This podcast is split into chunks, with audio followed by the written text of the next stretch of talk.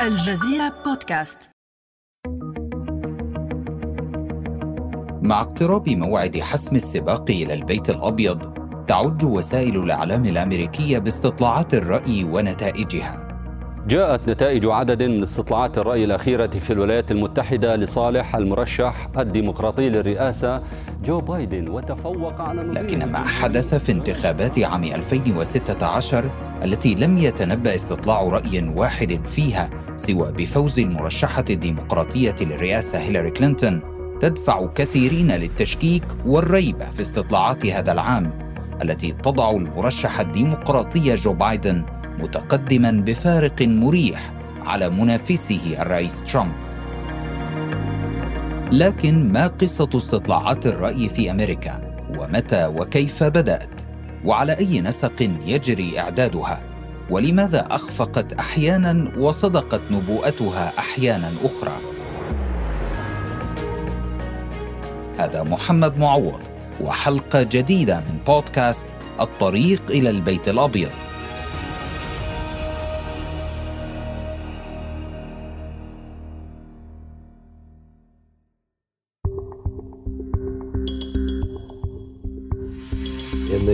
Summer of 1922 when I was a junior at the University of Iowa. في صيف عام 1922 عندما كنت صغيرا في جامعة ولاية أيوا تم تعييني كمحاور من قبل وكالة دارسي في سانت لويس وكانوا يعملون على مسح كبير لسانت لويس في صحيفة سانت لويس جلوب الديمقراطية تم تعييني لإجراء مقابلات حينها وكانت مهمتي هي الذهاب إلى المنازل ومعرفة أنواع القراء الذين أقابلهم والصحف التي يحبون قراءتها وماذا يحبون في تلك الصحف.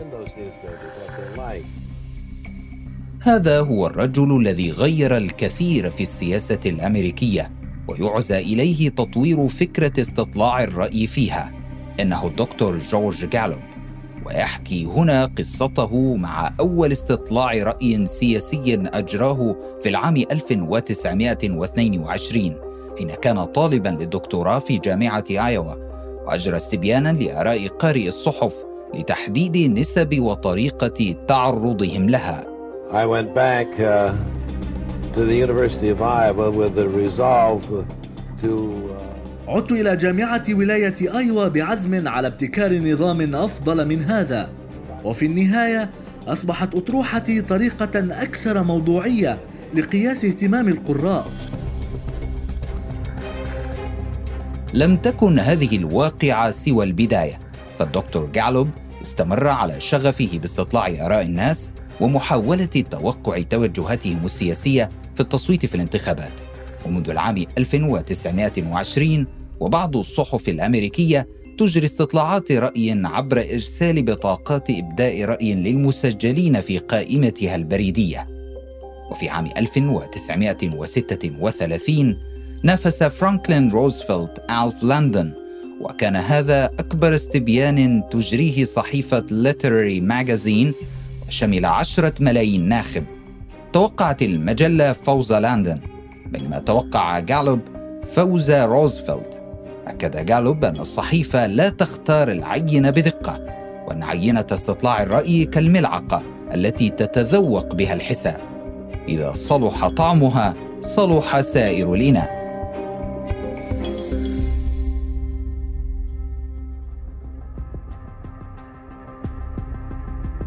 Officers at Princeton, New Jersey, a famed statistician, Dr. George Gallup, tells Washington. الدكتور جالوب يخبر واشنطن بكل جديد وباتجاهات استطلاعات الرأي في مناح مختلفة من الحياة أصبح جالوب مع الوقت شخصية بارزة في استطلاعات الرأي السياسية التي تجرى على أساس علمي باختيار عينة عشوائية ممثلة للأمريكيين من كل الطبقات والاتجاهات وخرج ليتحدث عن تجربته التي نجحت في التنبؤ بفوز روزفلت. في الوقت الذي كانت معظم الصحف تقول إن لندن سيفوز فيها. Every Gallup poll, we include people from all walks of life. في كل استطلاع نجريه نتأكد من أن العينة ممثلة للشعب الأمريكي. وكافة أطيافه من المزارعين وأصحاب الشركات والمديرين التنفيذيين والعمال وأصحاب الياقات الزرقاء والبيضاء.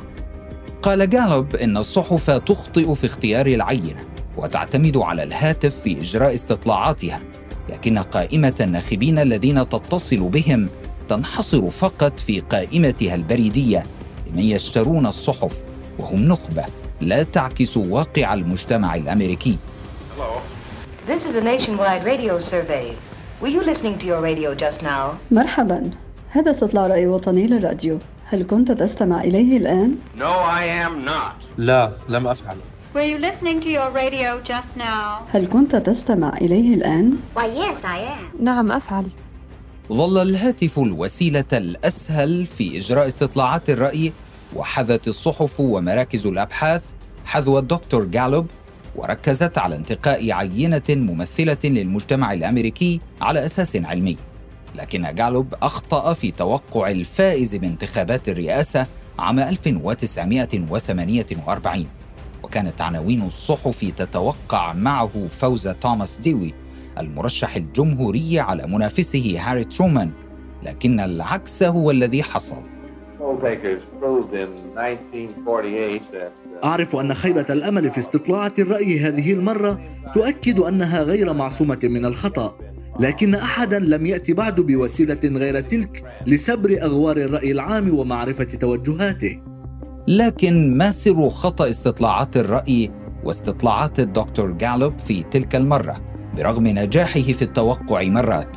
وهل المشكلة في الطريقة التي تجرى بها استطلاعات الرأي أم ماذا؟ الدكتور نيك شابيرو أستاذ السياسة العامة وأبحاث الرأي في جامعة كولومبيا يجيب. The early days of survey research, it was basically uh, you know one method that involved you know, geographically sampling parts of the country and then استطلاعات الرأي في الماضي كانت تعتمد على الهاتف وبرغم جهود الدكتور جالوب وأسسه العلمية لكن المعضلة الأساسية تبقى حاضرة. فالذي يجيب على السؤال ليس بالضرورة سيصوت ومن هنا يحدث الخطأ. ولهذا فإن استطلاع رأي الناخبين المصوتين أو ما يعرف باستطلاعات الخارجين من مراكز الاقتراع تبقى الأدق. حتى هذه اللحظة وفي وقتنا الحاضر استطلاعات الرأي تعتمد على الهاتف أيضا وأحيانا الإنترنت. لكن المعضلة قائمة ويضاف إليها مشكلة الناخب الخفي أو الذي يعرض عن الإفصاح بصدق لكن سيصوت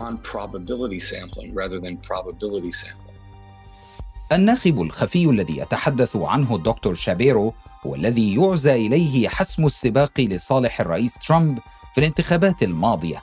فالكثير من المستطلعين لم يجيبوا بشكل دقيق على سؤال لمن سيصوتون أو أنهم رفضوا المشاركة تماما لكن ما احتمالات أن يتكرر ذلك هذه المرة يجيب الدكتور شابيرو So now we have we have Biden ahead in the national polls on the order of eight points. The national polls were accurate in 2016, so بايدن متقدم الآن بنسبة كبيرة وفق الاستطلاعات.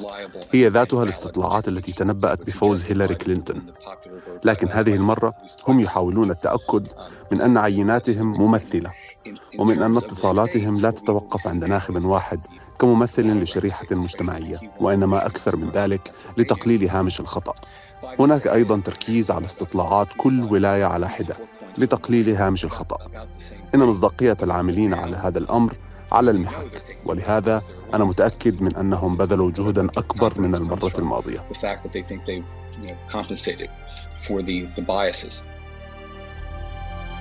يبقى لك أن تعرف عزيزي أن معهد جالوب الذي يدخل ضمن مظلة شركة الدكتور جالوب الذي بدأنا الحلقة بقصته توقف منذ سنوات عن إجراء استطلاعات الرأي المعتمدة على سؤال لمن ستصوت ومن سيفوز. المعهد قال إن هامش الخطأ يتسع وأن المجتمع الأمريكي يعيش استقطابا حادا ويتعامل مع مثل هذه الاستطلاعات بحذر. ما يؤثر على طريقة تفاعله معها.